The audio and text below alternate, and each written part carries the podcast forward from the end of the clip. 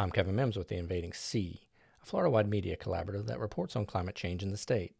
As part of that effort, we started The Business of Climate Change, a weekly interview with businessmen and women whose companies are either affected by the warming climate or address climate challenges. Today's conversation is with Jacqueline Gonzalez Touzet, partner with the Miami based architectural firm Touzet Studio and chair of the Resiliency Committee for the MRAD Board, which is the Masters in Real Estate and Development for the University of Miami School of Architecture. Jackie, thanks for talking with us today. My pleasure. Jackie, tell me a little bit about how sustainability and climate have become important in your work. Has sustainability always been a focus, or has that evolved over time?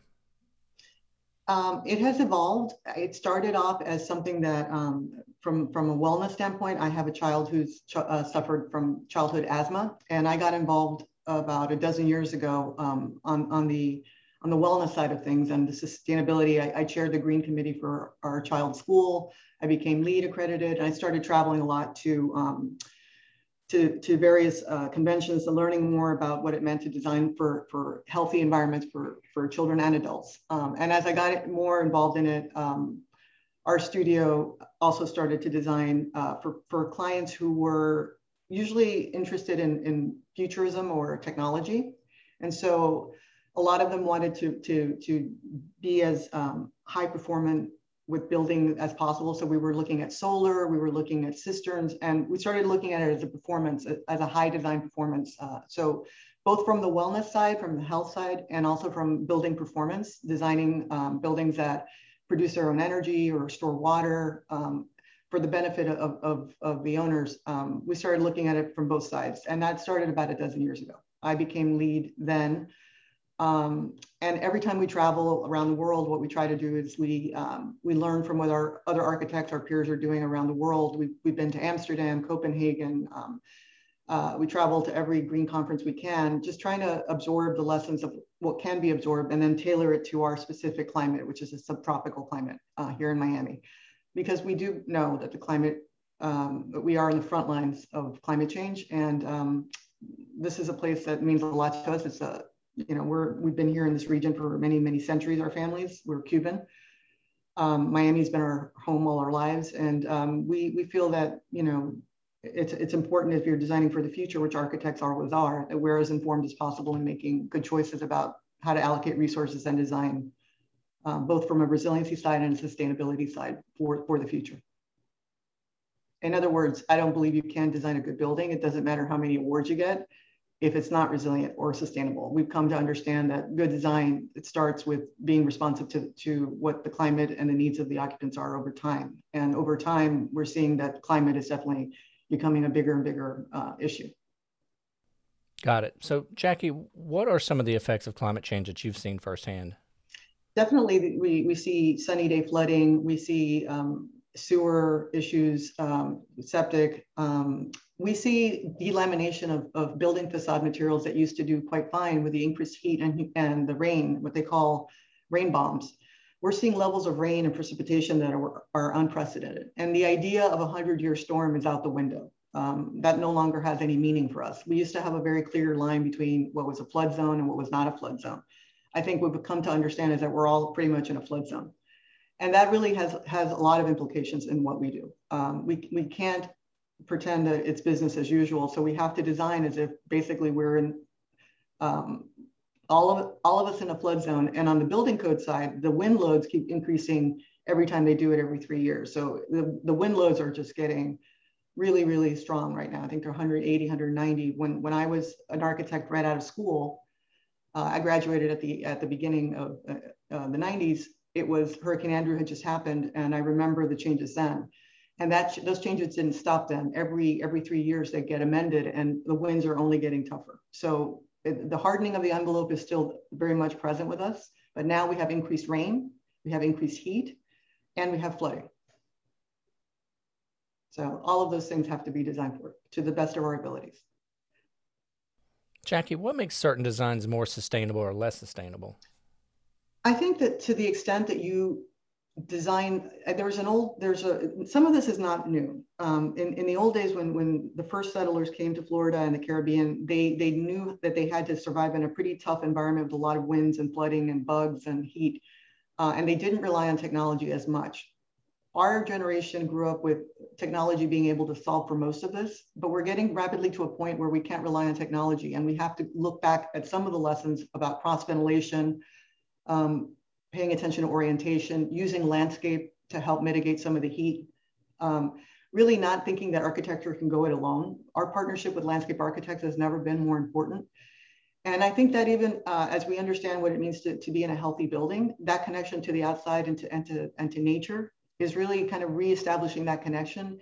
Um, we are humans, but we are also animals. And some, I mean, we are, we're part of the, of the natural realm. And I think there's a greater understanding that there, there's a lot of lessons in, within nature and, and being part of the natural world and, and using materials that are locally sourced, um, using materials that are not toxic, don't you know design buildings that cannot cannot you can't crack open a window you can't have a breeze. You know you you you you design buildings for human beings that want that and actually the, even with covid you can see um, a lot of the, the, learning has been that you can be outside and you can have you need more fresh air exchanges buildings um, you will see as, as a result i think of covid more buildings taking on a lot of this wellness strategy, which is has to do with in, in, introducing fresh air, which in the old days would have just been cracking open a window and having cross ventilation. Those older buildings were designed for that.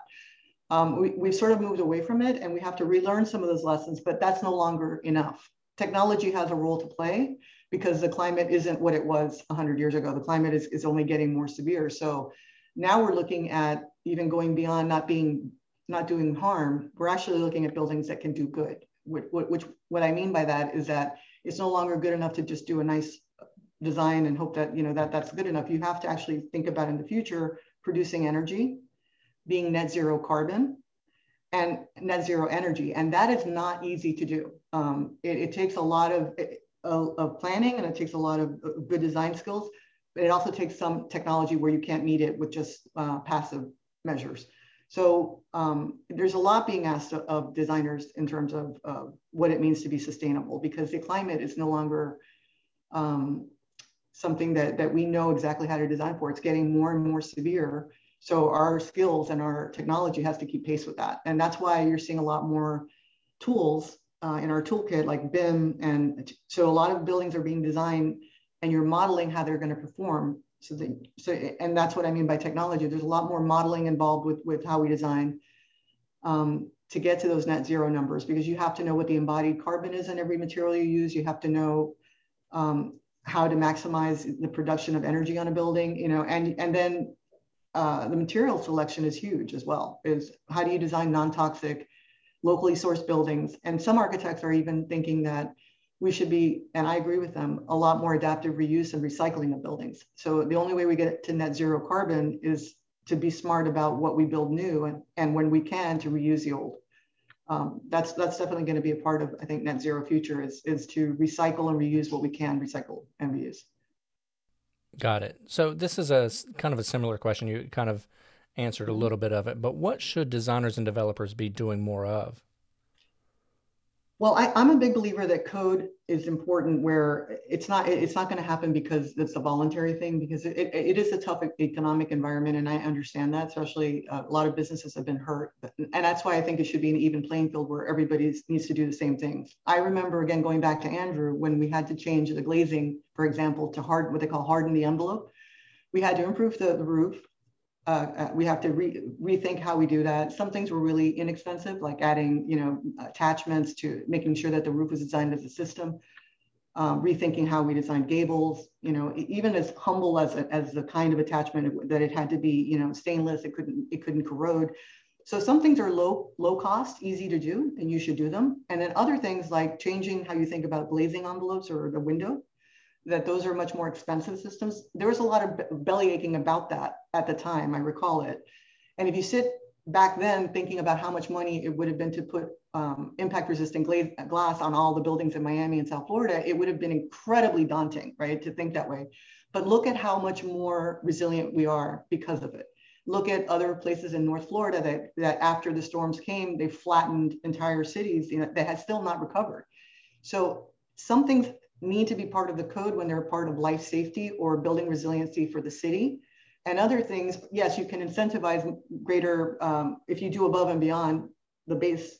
But I think we need to lift our gaze a little bit about what the base should be. And the base should be about keeping um, our, our community viable in the future, which means um, there are some things that right now are voluntary, like freeboard, lifting your building up, putting your equipment up, designing for floods as if you are in a flood zone. All of these things right now are voluntary, just like uh, impact glazing was voluntary in the beginning. And that you could put plywood or you could put shutters, but eventually when I design a new building now, I don't get that choice. It's gonna be, you know, impact resistant uh, glazing. It's gonna be like that, I think, with resiliency. First, we start off by, these are the things you really should be doing. This is the common sense things that all of us, when we design a new building, you know, please don't put it on septic. Price in the actual cost of development and, and put in the, the systems you need. Lift up the, the equipment so that it's not uh, flood prone. And also, you know, you have to you have to think about what materials you're using because drywall is not a material you want to have. When, when FEMA says design below uh, at flood level, you have to design flood resistant materials. What does that mean? And I think that's that's that should be part of the code at this point because we know we're going to be flooding. And that will make it much easier in the future for insurance companies to continue to insure us, which is the other part of this. It, what, what is not driven by code now will be a penalty to those people who didn't think about it or didn't know about it. And frankly, sadly, a lot of people don't know about it. Um, and so they aren't doing those things when they're building new. And that's not even taking into consideration those people that live in and work in existing buildings. But if you're building new at a minimum, I believe you should really be building to what we know to be the needs of the future um, and not be building as if that's that's optional anymore. I think I think that really should be at this point codified. Jackie, I think it keeps. Yeah, sorry, go ahead. go ahead. No, I think that there's a.